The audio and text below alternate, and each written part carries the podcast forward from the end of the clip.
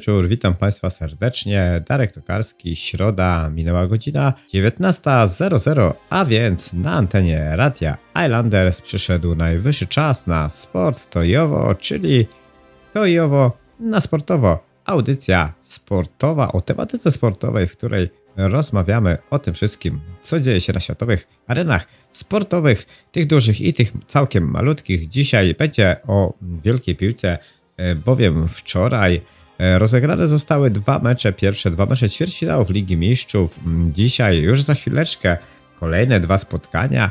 E, wczoraj były całkiem ciekawe, bardzo interesujące mecze. Z naszej polskiej perspektywy, no nie ułożyło się to najlepiej, bowiem Robert Lewandowski żegna się z rozgrywkami Ligi Mistrzów. Bayern Monachium przegrywa dwumecz z Villarrealem, mimo tego, że Robert Lewandowski bramkę strzelił, że Bayern Monachium ten mecz e, zremisował. Jednak przypomnijmy, w pierwszym meczu w Hiszpanii to lepsi byli gospodarze i popularna żółta łódź podwodna, czyli drużyna Villarrealu e, zameldowała się w półfinale.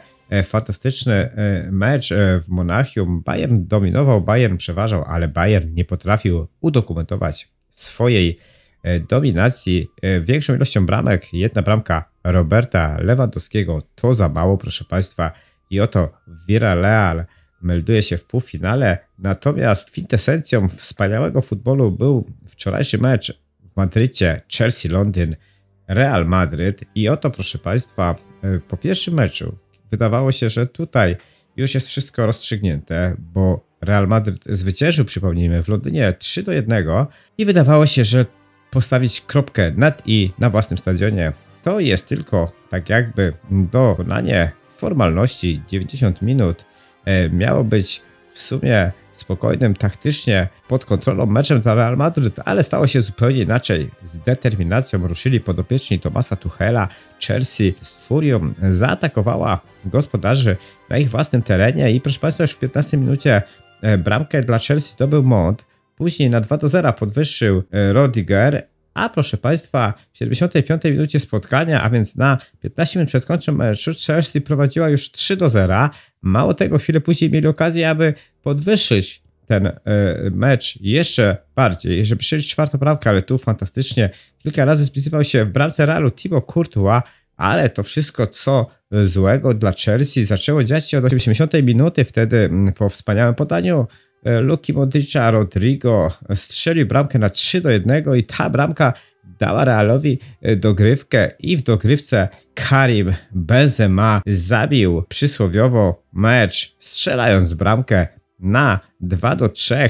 Real Madrid przegrywa z Chelsea po dogrywce i proszę Państwa w półfinale melduje się właśnie drużyna królewskich. Proszę Państwa, tak jak mówiłem, dzisiaj kolejne dwa mecze w Lidze Mistrzów. Dzisiaj e, spotykają się e, Benfica Lizbona i Liverpool oraz Atletico Madryt i Manchester City. E, tutaj sytuacja wydaje się, chociaż nigdy nie wiadomo oczywiście dopóki piłka w grze, ale wydaje się, że Liverpool i Manchester City będą tymi drużynami, które awansują dalej, a więc proszę Państwa szykuje się brytyjsko-hiszpańskie półfinały. Nie wiem jak te pary zostaną wylosowane, oby, oby się stało tak, że to będzie pomieszane. Byłoby fajnie, gdyby tak było. I potem jedna drużyna z jednego, a druga z drugiego kraju awansowała do finału. Byłoby to e, ciekawe, bowiem ja zawsze uważam, że lepiej jest, kiedy te drużyny z jednego kraju e, nie grają ze sobą w tych europejskich pucharach. Lepiej, kiedy to jest pomieszane, wtedy mamy takie bardziej interesujące, bardziej ciekawe mecze. Także proszę Państwa, Liga Mistrzów już za chwilę i będziemy się emocjonować właśnie tymi meczami. Ja mam nadzieję, że to będą bardzo ciekawe mecze. I Liverpool, i Manchester City w weekend zaprezentowały się wyśmienicie. E, grały ze sobą mecz bezpośredni i to było naprawdę święto futbolu 2 do 2. Zakończył się ten mecz tak właśnie i proszę Państwa o tym meczu za chwileczkę będę rozmawiał z Kacprem Cicheckim w temacie tygodnia. Dzisiaj w temacie tygodnia porozmawiamy sobie właśnie o Pol Clasico, czyli o meczu Legia Warszawa, Lech Poznań, a także właśnie o tym meczu Manchester City Liverpool i troszeczkę o Idze Świątek. E, i o tym wszystkim, co mm, różni polską ekstraklasę od Premier League. E, za chwileczkę właśnie temat tygodnia, na który serdecznie Państwa zapraszam. Zaczniemy sobie oczywiście od chwili muzyki, e, później temat tygodnia, w którym omawiamy, tak jak mówiłem, Pol Clasico i ten mecz na szczycie Premier League, czyli Manchester City Liverpool. Jeszcze tylko dodam tak na koniec tego dzisiejszego wstępu, że właśnie Robert Lewandowski, który odpada z ligi mistrzów w tym sezonie. Oczywiście strzelając bramkę umocnił się na prowadzeniu e, w klasyfikacji strzelców w Ligi Mistrzów. E, oczywiście e, strzeli bramkę w Bundeslidze, ciągle jest na topie, natomiast Karim Benzema, który zdobywał bramki w półfinale fantastyczne, strzelił tych bramek cztery i proszę Państwa, Karim Benzema wyrasta, jeżeli Real Madryt wygra Ligę Mistrzów, to Karim Benzema wyrasta na głównego kandydata dla Roberta Lewandowskiego w walce o tegoroczną złotą piłkę i jako, że jest oczywiście reprezentantem Francji, to francuski L'Equipe być może właśnie jemu da tą nagrodę i kolejny raz Robert Lewandowski będzie musiał obejść się smakiem. Zobaczymy, czy tak się stanie. Oczywiście my liczymy na to, że to głosowanie na złotą piłkę będzie jednak mimo wszystko e, po myśli Roberta Lewandowskiego, który też w tym sezonie strzela e, bramek co niemiara, a w kontekście Roberta Lewandowskiego pojawiły się plotki transferowe i pojawiły się e, konkretne przykłady tego, na jakiej zasadzie Robert Lewandowski może opuścić Bayern Monachium jeszcze w tym sezonie. Przypomnijmy, że kontrakt naszego kapitana wygasa w 2023 roku, ale e, jest e, takie prawo jak prawo Webstera, e, w którym, które gwarantuje Robertowi po tak długiej obecności już w jednym klubie możliwość wykupienia sobie tego kontraktu samemu, tak aby mógł przejść do innej ligi niż niemiecka. Chce to wykorzystać jego menadżer Fili Zafi, który rozmawiał już z włodarzami Barcelony. Tam wchodzi w grę trzyletnia umowa dla Roberta Lewandowskiego. Czy tak się stanie? Nie wiadomo, pokazał Robert Lewandowski, że na niego ciągle można liczyć, że ciągle jest w doskonałej dyspozycji i od jego gry zależy wiele i on nie zawodzi. Jako jedyny chyba z tej drużyny Bayernu Monachium, która odpadła, przypomnijmy, w ćwierćfinale Ligi Mistrzów, nie zawiódł. Jak potoczą się losy Roberta Lewandowskiego? Oczywiście będziemy Państwa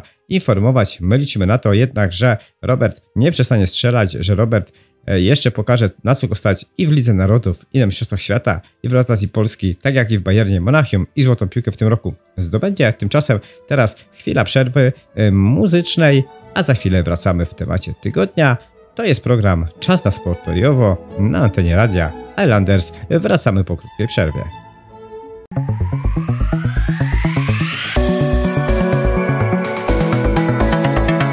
Temat tygodnia. I halo, halo, witam Państwa serdecznie po przerwie i jesteśmy w temacie tygodnia, a więc na gorącej linii Londyn, Kraków. Jesteśmy na linii z nikim innym, tylko z naszym stałym współprowadzącym Kacprem Cicheckim. Halo, halo Kacprze, tradycyjne, jak mnie słychać? Słyszę Cię wybornie, witaj Dareczku, witam Państwa. A dlaczego Londyn, Kraków?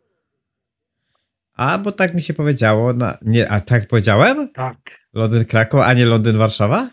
Tak, właśnie mnie to zaskoczyło. A, a widzicie, no, no, no, no, nie wiem, jakoś tak. A, wiem dlaczego może, bo mieliśmy dzisiaj rozmawiać o e, Pol Clasico, tak? Czyli o meczu Lech e, Legia, który notabene odbył się w Poznaniu, natomiast e, ja też oglądałem Wisłę Kraków, a poza tym, że jestem z Krakowa, a to nie wiem dlaczego mi się tak powiedziało. Chciałem powiedzieć Londyn-Warszawa i to miałem na myśli, więc tak czy owak, dobrze, e, e, że jesteś nie w Krakowie, a w Warszawie gwoli ścisłości, także jesteśmy na tym gorącym piłkarskim i sportowym połączeniu między Wielką Brytanią a Polską.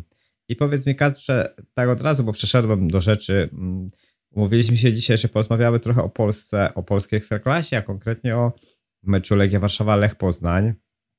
Powiedz mi, e, czy oglądałeś ten mecz e, jako taki jedyny w danym dniu, czy oglądałeś go wraz z jakimś innym meczem innej ligi?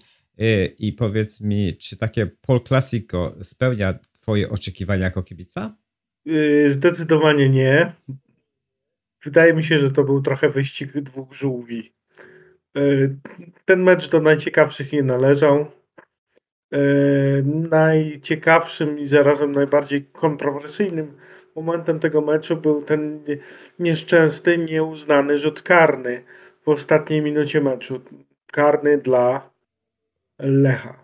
Tu, no, tam była ręka ewidentna, do tego piłka leciała światło bramki, to rzeczywiście było ekscytujące. No, czerwona kartka dla Legii też była chwilę wcześniej, także tam działo się. powiedzmy z takich rzeczy mniej piłkarskich e, całkiem sporo.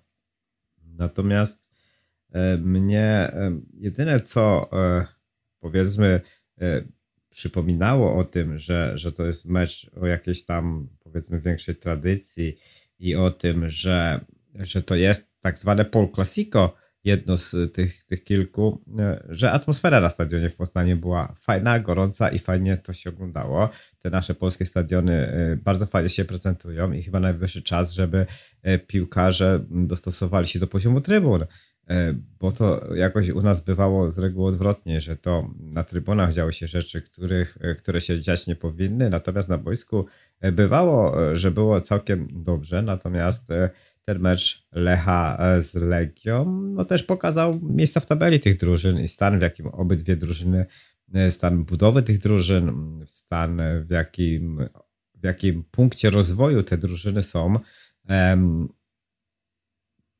adekwatnie to, co działo się na boisku, było adekwatne do miejsca w tabeli i Lech Poznań w tym meczu był e, dominatorem zdecydowanym, a Legia mimo tego, że punkty odrabia, to ciągle jest taka legia, która chyba moim zdaniem nie wiadomo tak do końca, czego oni chcą. Tak, no jak sobie porównasz też skład osobowy obydwu drużyn, no to tutaj Lech powinien zmieść Legię z planszy. Już dawno nie było takiego Pol przed którym Lech byłby tak zdecydowanym faworytem. Oni dominowali, ale to też nie był taki mecz, jakiego ja się spodziewałem, bo spodziewałem się tak naprawdę, że Lech wykorzysta te swoje y, atuty w ofensywie.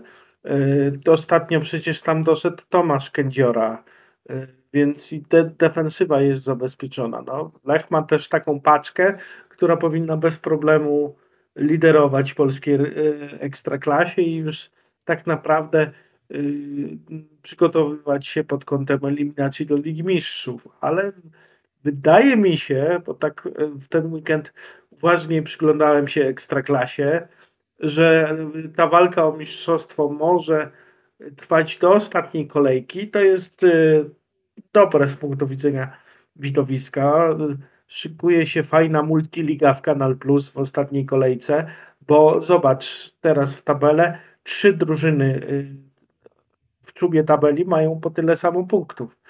E, więc tak naprawdę wygląda na to, że do ostatniej minuty ostatniego meczu będzie się waży ten tytuł mistrzowski. No tak, nie... zgadza się i mamy taką, przepraszam, że ci wejdę w słowo, mamy taką sytuację, e, powiedzmy ala Premier League, gdzie e, jest tam w Premier League mówimy o czwórce, no w Polsce z racji miejsc pucharowych można mówić o trójce, ta trójka e, kandydatów do, do, do tych miejsc e, zapewniła sobie przewagę nad resztą, e, ale między sobą do ostatniej kolejki, tak jak mówisz, prawdopodobnie będzie się to rozstrzygać. Z tą różnicą, że w Lidze Polskiej na pierwszym miejscu teraz aktualnie, bo tam chodzi o pewnie stosunek, nawet nie tyle stosunek bramek, co bezpośrednie mecze, jest na pierwszym miejscu Lech, przypomnijmy słuchaczom, na drugim Pogoń, na trzecim Raków Częstochowa i to nie jest ta wielka trójka, o której byśmy mówili sobie jeszcze powiedzmy 5 czy 6 lat temu, tak?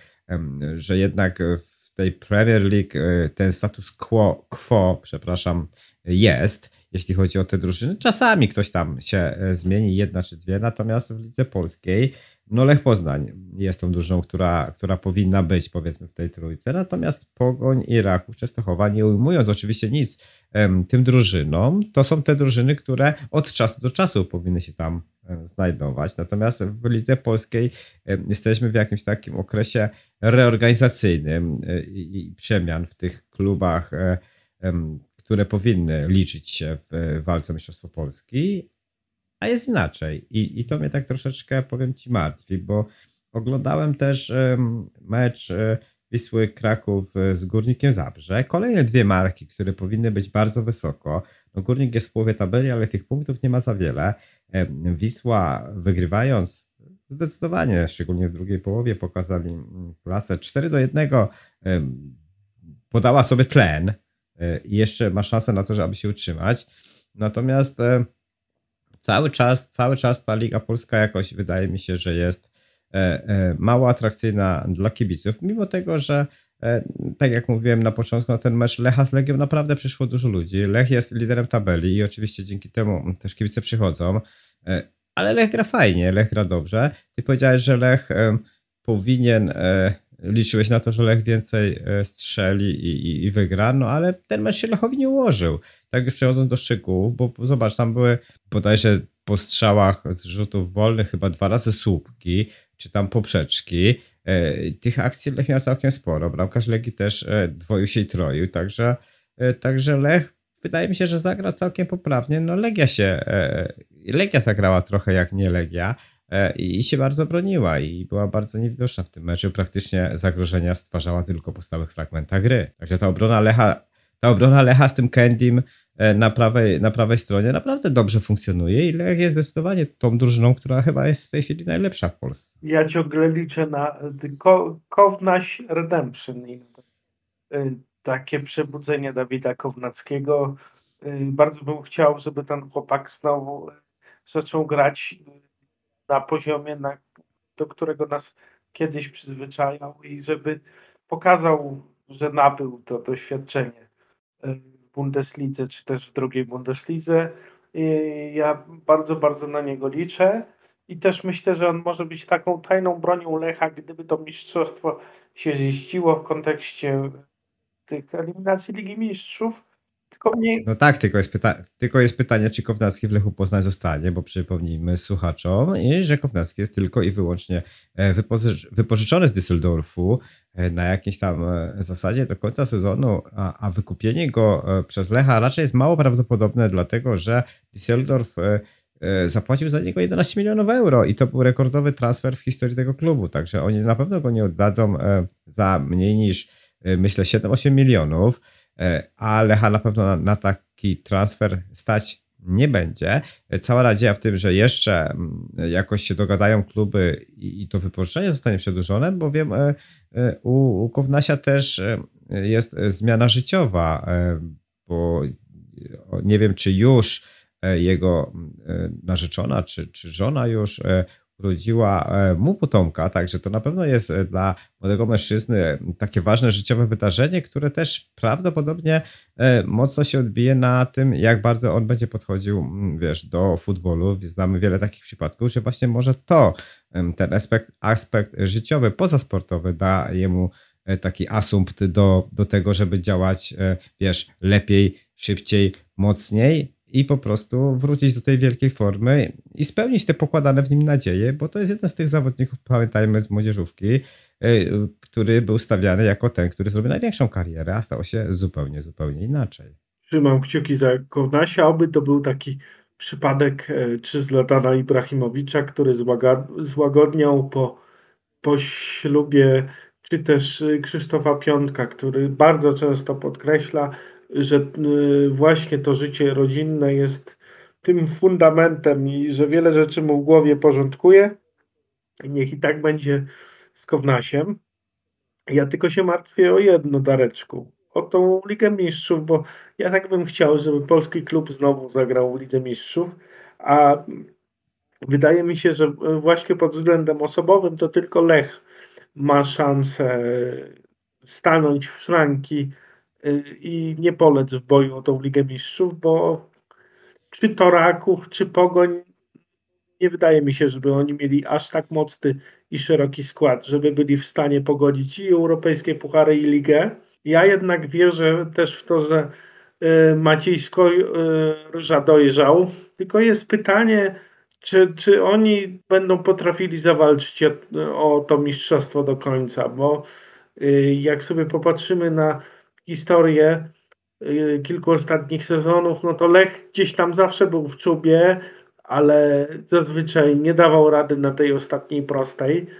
Y, wydaje mi się, że też ich trochę psychicznie przytłoczyło to, że oni jesienią bardzo długo prowadzili i musieli y, się mierzyć z, z tą rolą faworyta do zdobycia tytułu. Może psychicznie tego nie udźwignęli po prostu.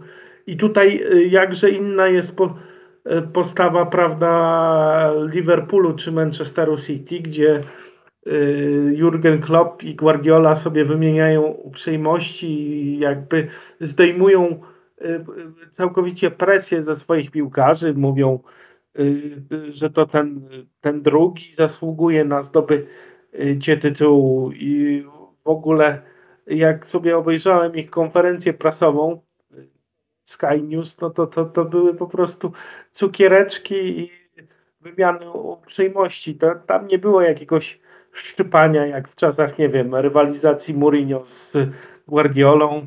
Pełna kurtuazja, pełna przyjaźń, make love, not war, ale zobacz, y, na pewno oglądałeś tak zwane Gwiezdne Wojny w lidze angielskiej, czyli Manchester City, Liverpool.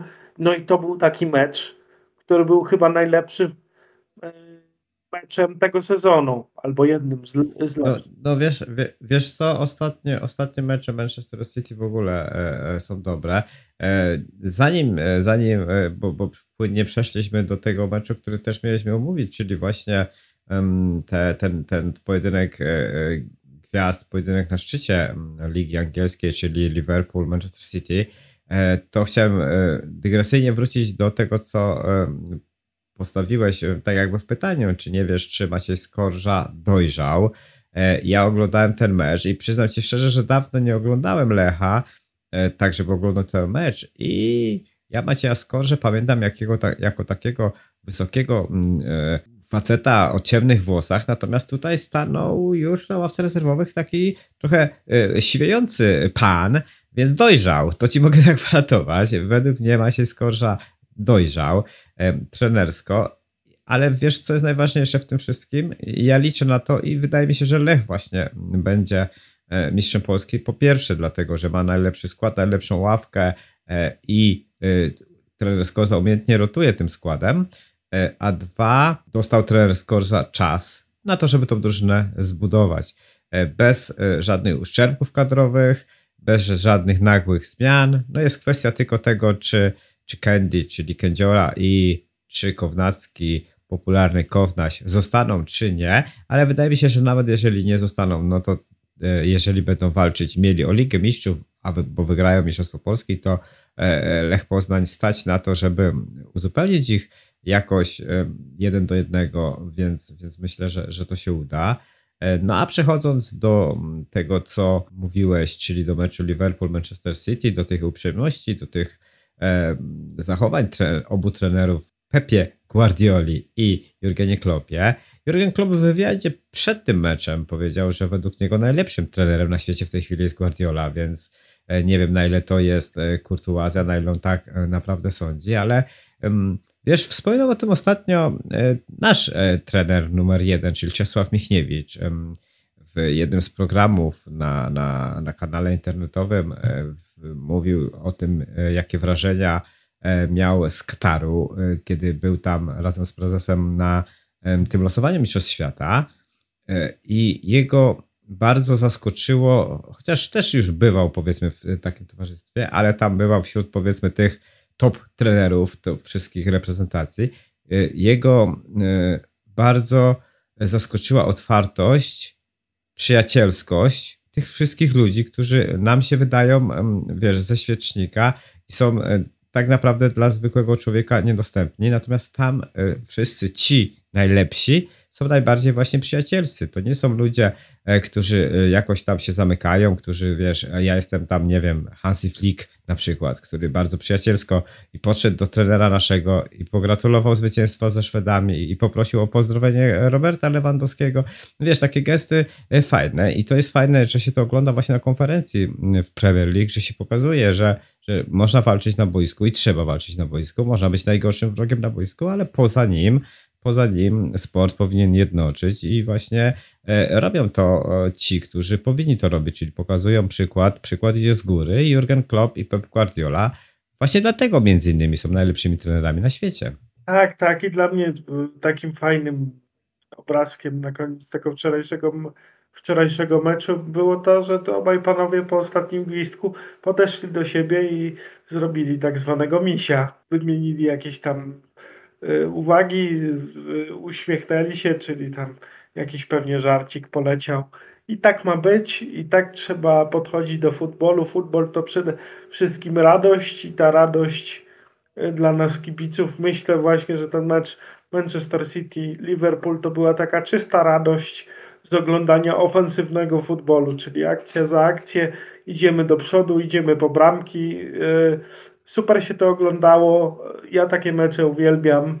Y, jak sobie włączyłem potem wieczorem na przykład Roma Salernitana i tak patrzyłem na tą Romę Mourinho, która tak y, gra wiadomo jak to drużyna Mourinho, czyli 5-5-1 najchętniej i czekamy na szybką konterkę, to Jezusie Maryjo sobie pomyślałem, no jakbym miał mojemu synowi przyszłości y, pokazać jakiś mecz, który miał go zainspirować do tego, żeby polubił piłkę nożną, to na pewno nie byłby to mecz drużyny Jose Mourinho.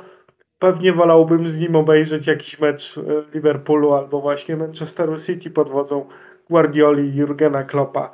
A ty oglądałeś ten mecz tak od dechy do dechy? Wiesz co, tak, tak. Wiesz co, ja, ja miałem weekend taki y, dość, dość y, luźny i mogłem sobie pozwolić nawet na, na całkiem sporo i tak właśnie y, tu mi tak minęło tak pomieszanie. Na Ligi Włoskiej nie oglądałem nic. Miałem chrapkę na Napoli, Fiorentina, ale był w tym samym czasie, kiedy grała właśnie Wisła Kraków z Górnikiem Zabrze, a to był też taki pojedynek, który mnie interesował, no po pierwsze trenerów, trener Przemczek, trener Urban, po drugie no Wisła jednak walcząca o, o tlen i oglądałem. I właśnie najfajniejsze e, w tym było to, że po meczu właśnie Wisła Kraków Górnik Zabrze był mecz e, Liverpool, Manchester City i ta różnica, wiesz, w szybkości oglądania e, tego, co się dzieje na boisku jest niesamowita i, i, wiesz, i proste rzeczy, jak e, dalekie przerzuty, jak szukanie wolnych stref na boisku przez tych piłkarzy, przez każdego właściwie piłkarza e, z tych drużyn z Premier League, a, a to w porównaniu do, do polskiej ligi, jak to przełożysz, to jest takie wrażenie, że Ekstraklasa naprawdę się ogląda na jakiejś stop klatce, na zwolnionym tempie. To wszystko się dzieje dwa, trzy razy wolniej. E, I też rażące e, staje się to, że, że takie są wielkie braki w tych podstawowych elementach gry, czyli e, mieliśmy zawodnika w Wiśle na prawym skrzydle, dostał trzy albo cztery całkiem fajne, takie długie, krosowe podania przez szerokość boiska i, i na cztery próby trzy razy piłka mu uciekła w aut. No, natomiast w meczu Manchester City leci długa piła i tam czy to jest obrońca środkowy, czy to jest obrońca boczny wahadłowy, czy, czy super wyskolony technicznie jakiś napastnik, każdemu ta piłka e, zatrzymuje się na nodze w pełnym biegu i, i, i to się fantastycznie ogląda. I jest ta różnica klas i różnica poziomów niesamowita. No i tak jak mówisz, e, bo też trzeba powiedzieć jasno, w Premier League też trafiają się nudne mecze, szczególnie kiedy ta dobra drużyna gra z tą, tą teoretycznie słabszą, prawda? E, I w Anglii też e, taktycznie drużyny potrafią się ustawić e, pod taki autobus i, i, grają tą angielską piłkę, czyli przejęcie i laga do przodu, prawda? Często to widzimy na boiskach angielskich. Um, tylko, że kiedy właśnie gra Klopp i Guardiola, to nie ma, jest dużo takich powiedzmy zawiłości taktycznych, dużo, dużo fajnych rzeczy, które można zaobserwować i no bo oni się znają, też trzeba powiedzieć, prawda? Znają swój potencjał, znają swoje jakieś tam powiedzmy triki i to jest takie fajne, wiesz, jak ktoś się interesuje taktyką, to jest fajne, e, że ty możesz zobaczyć, jak, jak jeden drugiego stara się przechytrzyć e, i jak zmieniają to, bo jak oglądałeś dwa, trzy, cztery mecze tych drużyn, prawda, e, to jesteś w stanie zobaczyć, że, że nie zawsze grają to samo, tak? I, I to jest fajne, ale podoba mi się to, że te drużyny właśnie obojętnie tego, mm, jaka jest ich sytuacja e, w tabeli, no tutaj był mecz naprawdę pod presją, tak? I teoretycznie, e, e, teoretycznie naprawdę każdy musiał walczyć o zwycięstwo, żeby odskoczyć, bo to był mecz taki o 6 punktów. No, zakończyło się tak, jak się wszyscy spodziewali, czyli remisem, tak? Bo przypomnijmy słuchaczom, że ten mecz zakończył się remisem, ale nie 0-0, remisem bramkowym, remisem 2-2 i naprawdę się to oglądało fantastycznie. Tak, tak. No i wiesz, jak tak oglądasz polską ekstraklasę i porównujesz mecz polskiej ekstraklasy i Premier League, jest jedna zasadnicza różnica, oprócz tej, o której powiedziałeś, że oni jednak potrafią tą piłkę przyjąć, potrafią zagrać takiego nawet 40-metrowego krosa na nos. Zobacz, jak e, ci zawodnicy szybko doskakują, żeby odebrać piłkę po stracie. U nas to jednak mówi się cały czas o tym, jak to jedna czy druga drużyna presu, presuje, ale tak naprawdę ja bardzo rzadko widzę taką sytuację, żeby był natychmiastowy doskok i próba odbioru piłki. Nie wiem, u nas to tak bardzo, bardzo kulturalnie i y, z wielką rewerencją się y, nawzajem do siebie zawodnicy odnoszą, pozwalają na bardzo dużo przeciwnikowi. Wcale to nie czyni tego widowiska bardziej atrakcyjnym. Y, mnie właśnie mega kręci w oglądaniu Premier League czy nawet Ligi Hiszpańskiej to, że zaraz po stracie drużyna próbuje odzyskać tą piłkę i y, to naprawdę się świetnie ogląda. Nie wiem, gdzie tu, y, nie wiem, gdzie tu jest pies pogrzebany, ty jesteś... To znaczy się, to znaczy się ja, ci, ja ci powiem, gdzie, z mojej, z mojej perspektywy. Ja nie, nie, nie, nie twierdzę, że, że e, mam rację, ale jest coś takiego, bo, bo wiesz, nie można powiedzieć, że e, zawodnik w Polsce nie wie, jak stosować pressing, to znaczy nie wie, na czym polega e, i każdy doskonale wie i to mm, teraz ta popularna szkoła trenerska, która mówi o tym właśnie, że te 3 sekundy po stracie piłki, czy tam 5 e, jest najważniejsze, żeby tą akcję odzyskać, żeby odzyskać piłkę i to wiedzą, tylko że zauważ jedną rzecz, jeżeli w Polsce drużyna zaczyna presować ostro, to z reguły to kończy się faulem i jest akcja przerywana, i jest akcja spowolniona, jest zmiana ustawienia, e, drużyna wraca i tak dalej. Taka jest różnica. E, I w lidze angielskiej, jak jest ten pressing, to albo kończy się to dynamicznym, powiedzmy, nie wiem, driblingiem i, i, i ten zawodnik, który piłkę ma, przechodzi tego, ale no, faule też są, ale nie tak często. Albo tą piłkę odbiera czysto i ją ma. I taka jest różnica, że ta gra jest ciągle e, dynamiczna i ona nie zostaje zatrzymana. Natomiast w Polsce, kiedy drużyny zaczynają e, pressing e, podaszczać i jest on bardzo ostry, jest bardzo, ale to bardzo dużo fauli. To chyba jest taka przyczyna, że po prostu gra defensywna, indywidualna zawodników odpowiadających za pressing, no bo umówmy się, że za pressing odpowiadają ci zawodnicy, którzy teoretycznie najba, najczęściej grają z przodu i oni nie są od tego, żeby bronić, tylko od tego, żeby atakować, tak? E, I, i ich umiejętności defensywne w grze pressingiem są e, kluczowe, a w ekstraklasie po prostu są one słabsze i, i po tym można poznać teraz dobrego ofensywnego zawodnika, że on w pressingu potrafi czysto odbierać piłkę, a nie e, ucieka się do faulu. Takie jest moje zdanie. Mm, jest dużo prawdy w tym, co mówisz. Y, dzięki za y, takie fajne, analityczne podejście. Y, rzeczywiście, jak tak Ciebie słuchałem, to, to coś tam mi się w głowie otworzyło i teraz będę inaczej patrzył na tą sytuację, ale mnie też, szczerze mówiąc, wkurza strasznie przepraszamy słuchaczy, że to jest takie międolenie i narzekanie na polską piłkę. Wkurza mnie sytuacja, kiedy wiele akcji jest tak zabijanych i tak zwalnianych poprzez to, że po przejęciu, jeżeli już to przejęcie się uda, nagle ten zawodnik nie ma do kogo pode, podać, bo ma mało opcji rozegrania piłki do przodu. Natomiast wczoraj, jak tak y, oglądałem ten mecz Manchester City-Liverpool, to tam e, momentalnie po przyjęciu piłki zawodnik miał 3-4 opcje jakiegoś fajnego odegrania do przodu i zdynamizowania tej akcji. U nas bardzo często jest tak, że po przejęciu e, literalnie e, zawodnik musi przystanąć, podnieść głowę do góry, popatrzeć lewa, prawa. To pozwala drużynie przeciwnej ustawić szyki obronne i cały dynamizm akcji idzie się czochrać. Także tutaj widzę też mega różnicę między Pol Classico a ty, ty, tą bitwą o Anglię, która miała miejsce.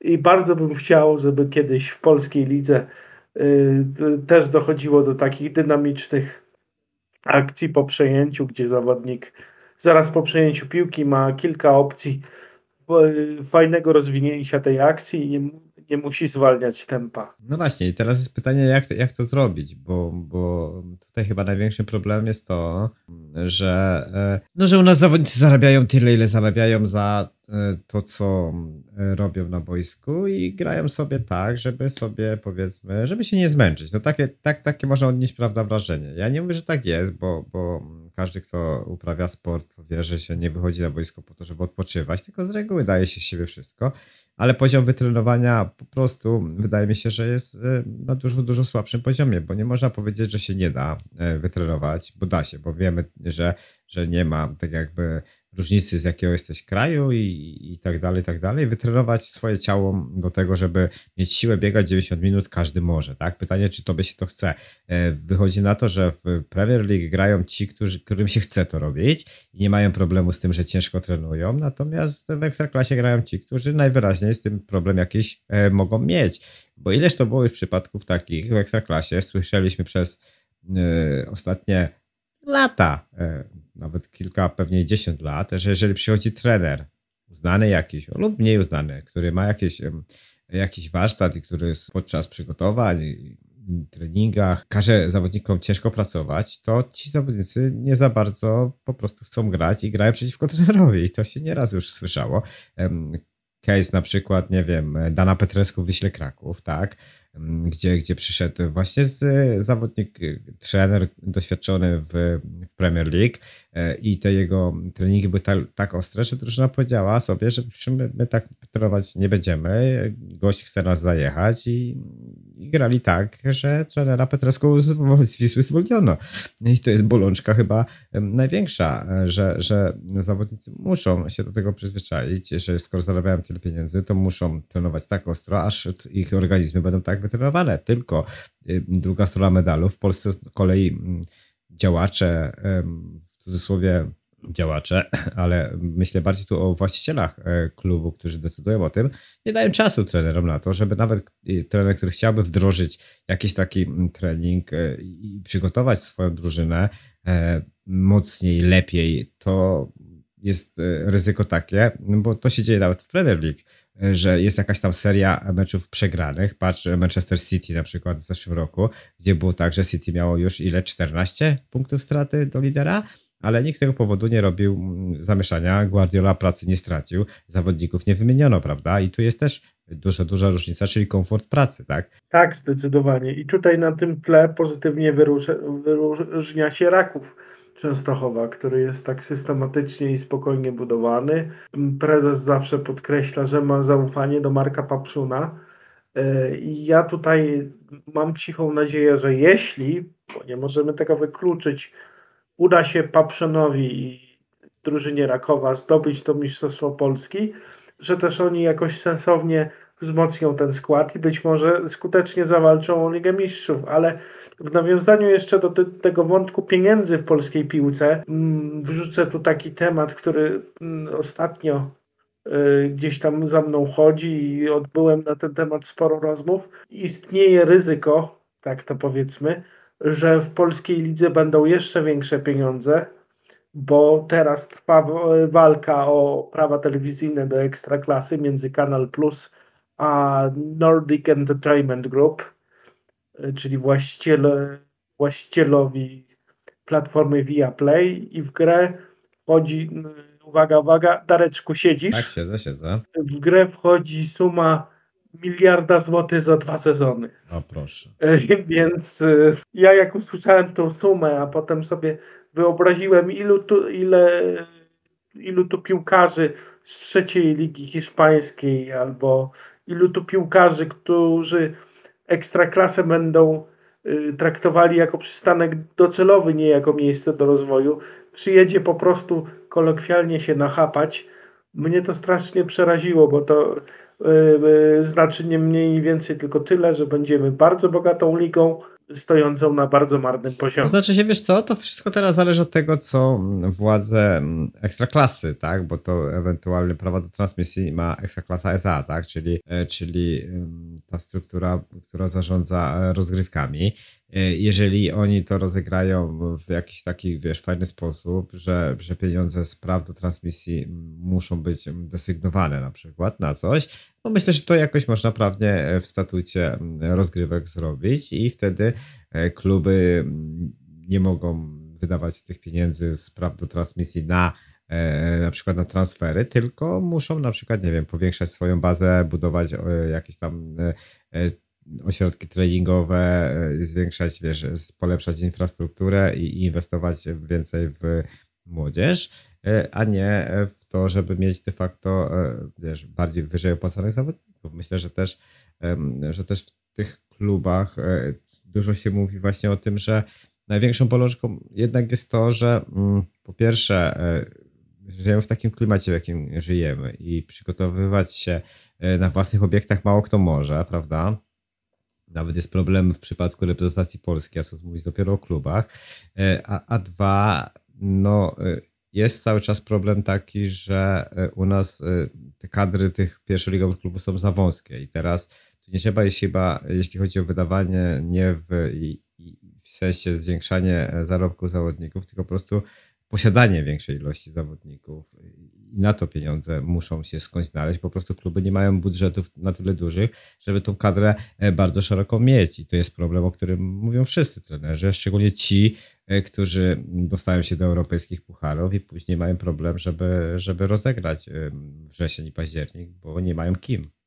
Jest dużo racji w tym, co mówisz. Ja myślę też, że trzeba sobie jasno powiedzieć, że bez rozwoju akademii przy klubach ekstra, ekstraklasy, no to dalej ta polska piłka nie pójdzie, bo de facto y, gro reprezentantów obecnych Polski to albo jest produkt y, w jakimś stopniu Akademii Zagłębia Lubin, albo produkt y, Akademii Lecha Poznań. Więc to jasno pokazuje, że dobra, dobrze zorganizowana akademia przynosi owoce w postaci bardzo dobrych zawodników, których można potem zyskiem sprzedać i którzy potem stanowią podporę. No tak, tylko musi, tylko właśnie, tylko musi, musi to być rozwiązanie, e, które muszą zrozumieć e, przede wszystkim prezesi klubów, wszystkich klubów, nie tylko tych topowych, ale też tych pomniejszych klubów.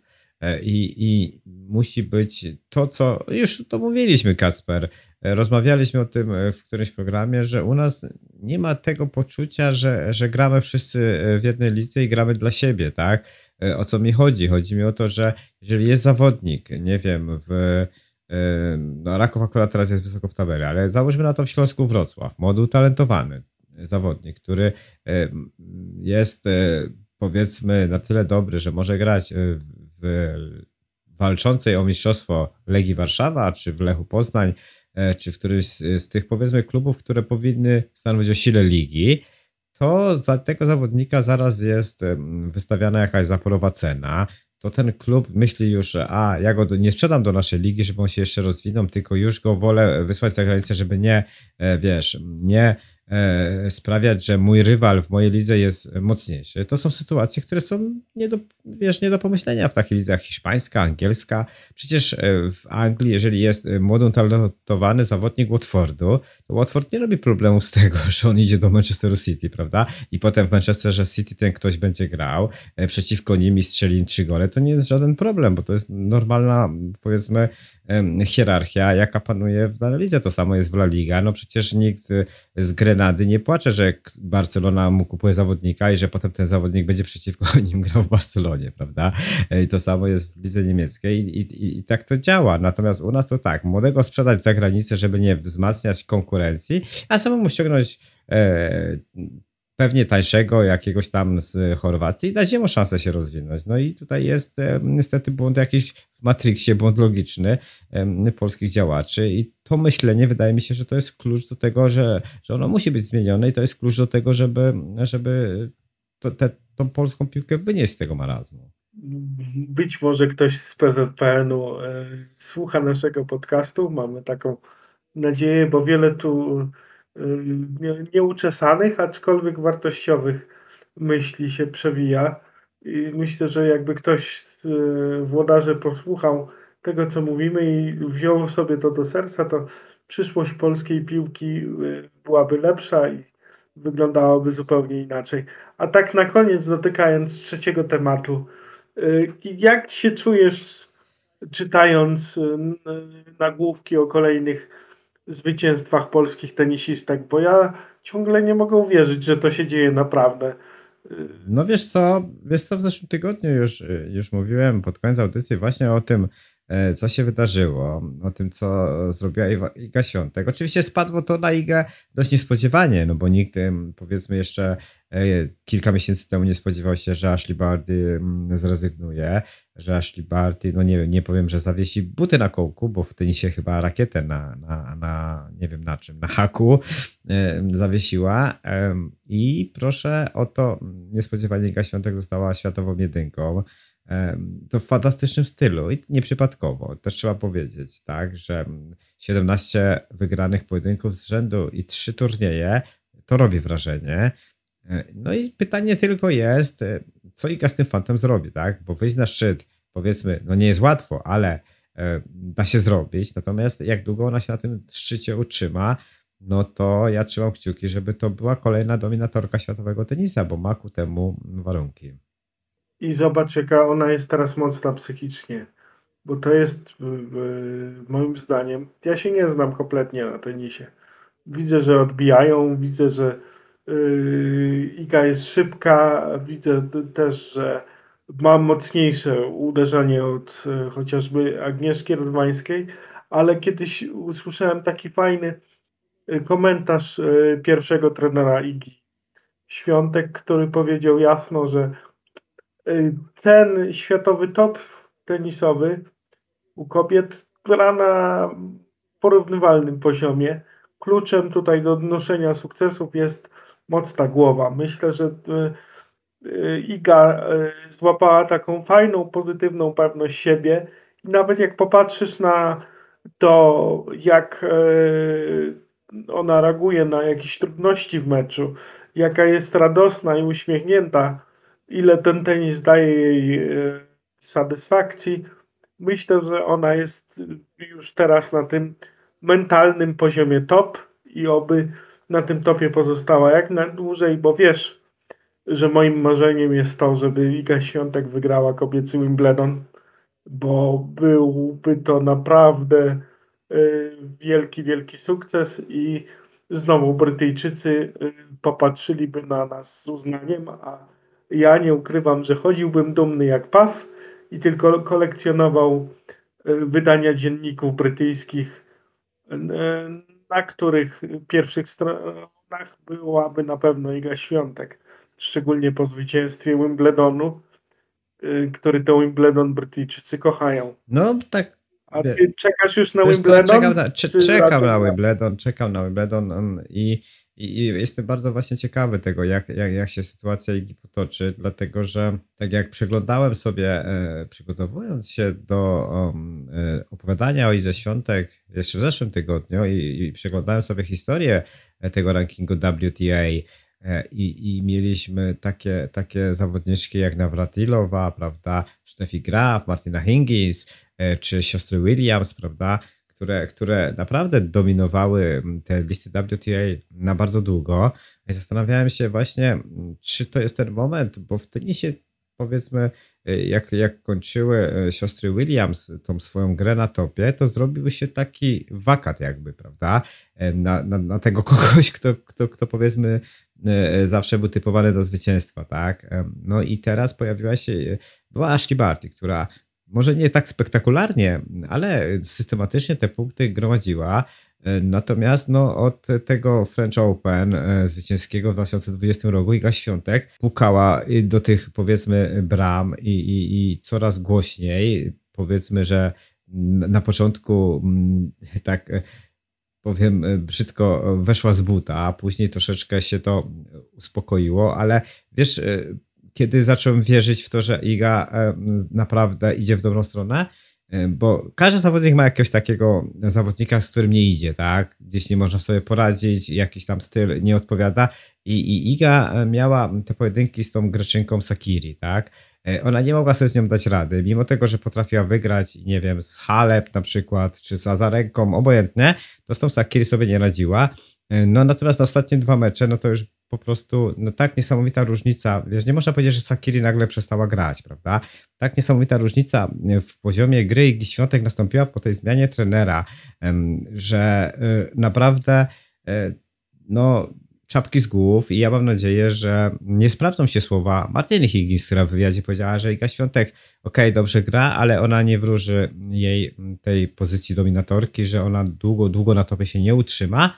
No ja mam nadzieję, że będzie zupełnie odwrotnie i e, Iga Świątek pokaże, jak jest mocna właśnie psychicznie, bo tak jak mówisz, te zawodniczki z pierwszej piętnastki grają na e, bardzo dobrym poziomie, ale no ja właśnie zauważyłem, że z tych 15 zawodniczek to właśnie Iga Świątek, która była już w tym topie, to ona zrobiła potężny progres i to wróży, a ona ma dopiero 20 lat, też trzeba to powiedzieć, prawda? Więc wydaje mi się, że jeszcze e, przez te kilka lat na pewno będzie grać na światowym poziomie, odpukać oczywiście niemalowane, e, żeby żadnej kontuzji się nie przytrafiały, bo to też jest olbrzymie e, e, i bardzo ważne. Znaczy, to jest mm, olbrzymi problem tenisistek, czyli bo jeżeli ci wypadnie jakiś cykl z, z powodu kontuzji, no to te punkty w tym rankingu WTA są skrzętnie obliczane i, i, i łatwo stracić właśnie przez to pozycję liderki. Tak mi się wydaje, że jeżeli Iga będzie w tej formie fizycznej dobrej, to jej atutem jest to, że ona z każdym kolejnym wygranym turniejem nabiera doświadczenia, tak? I mi się wydaje, że ona jest e, zdolna do spektakularnych wyników, zdolna do wygrania całego szlema e, i, i mam nadzieję, że tak będzie. Oby tylko zdrowie dopisywało, bo to jest taki Lewandowski, Lewandowski światowego tenisa, no, można powiedzieć. Ja tylko się y, zastanawiam, czy Iga byłaby w stanie pokonać na tym etapie Serena Williams, bo myślę, że gdyby doszło do takiego meczu w jakimś turnieju wielkoszlemowym, to by było to takie fajne, symboliczne przekazanie pałeczki. Myślę, że, że, że, że, taka symboliczna zmiana, zmiana warty na, na szczycie e, światowego tenisa e, byłaby fajna, rzeczywiście. E, I myślę, że Iga tym momencie, bo, bo, bo Serena już nie, nie jest tą samą zawodniczką, którą była, no myślę, że bez problemu Iga Świątek wygrałaby Serena Williams. Pewnie, pewnie pierwszy set byłby zacięty, ale, ale drugi, ewentualnie trzeci byłby dla Igi Świątek, bo ona naprawdę jest bardzo, bardzo mocna i potrafi przede wszystkim teraz dużo biegać, nie traci sił. I gra bardzo mądrze i, i naprawdę mentalnie jest, jest, jest przemocna. No nawet ten, ten finał z Naomi Osaką e, ostatni, w Miami e, pokazał. E, no, Osaka weszła w mecz fantastycznie, chyba tam dwa asy na początek zaserwowała, więc, więc teoretycznie taka zawodniczka jak i, i e, młodsza i, i, powiedzmy mniej doświadczona jak Iga Świątek, to już powinna mieć przysłowiowe pełne portki, tak?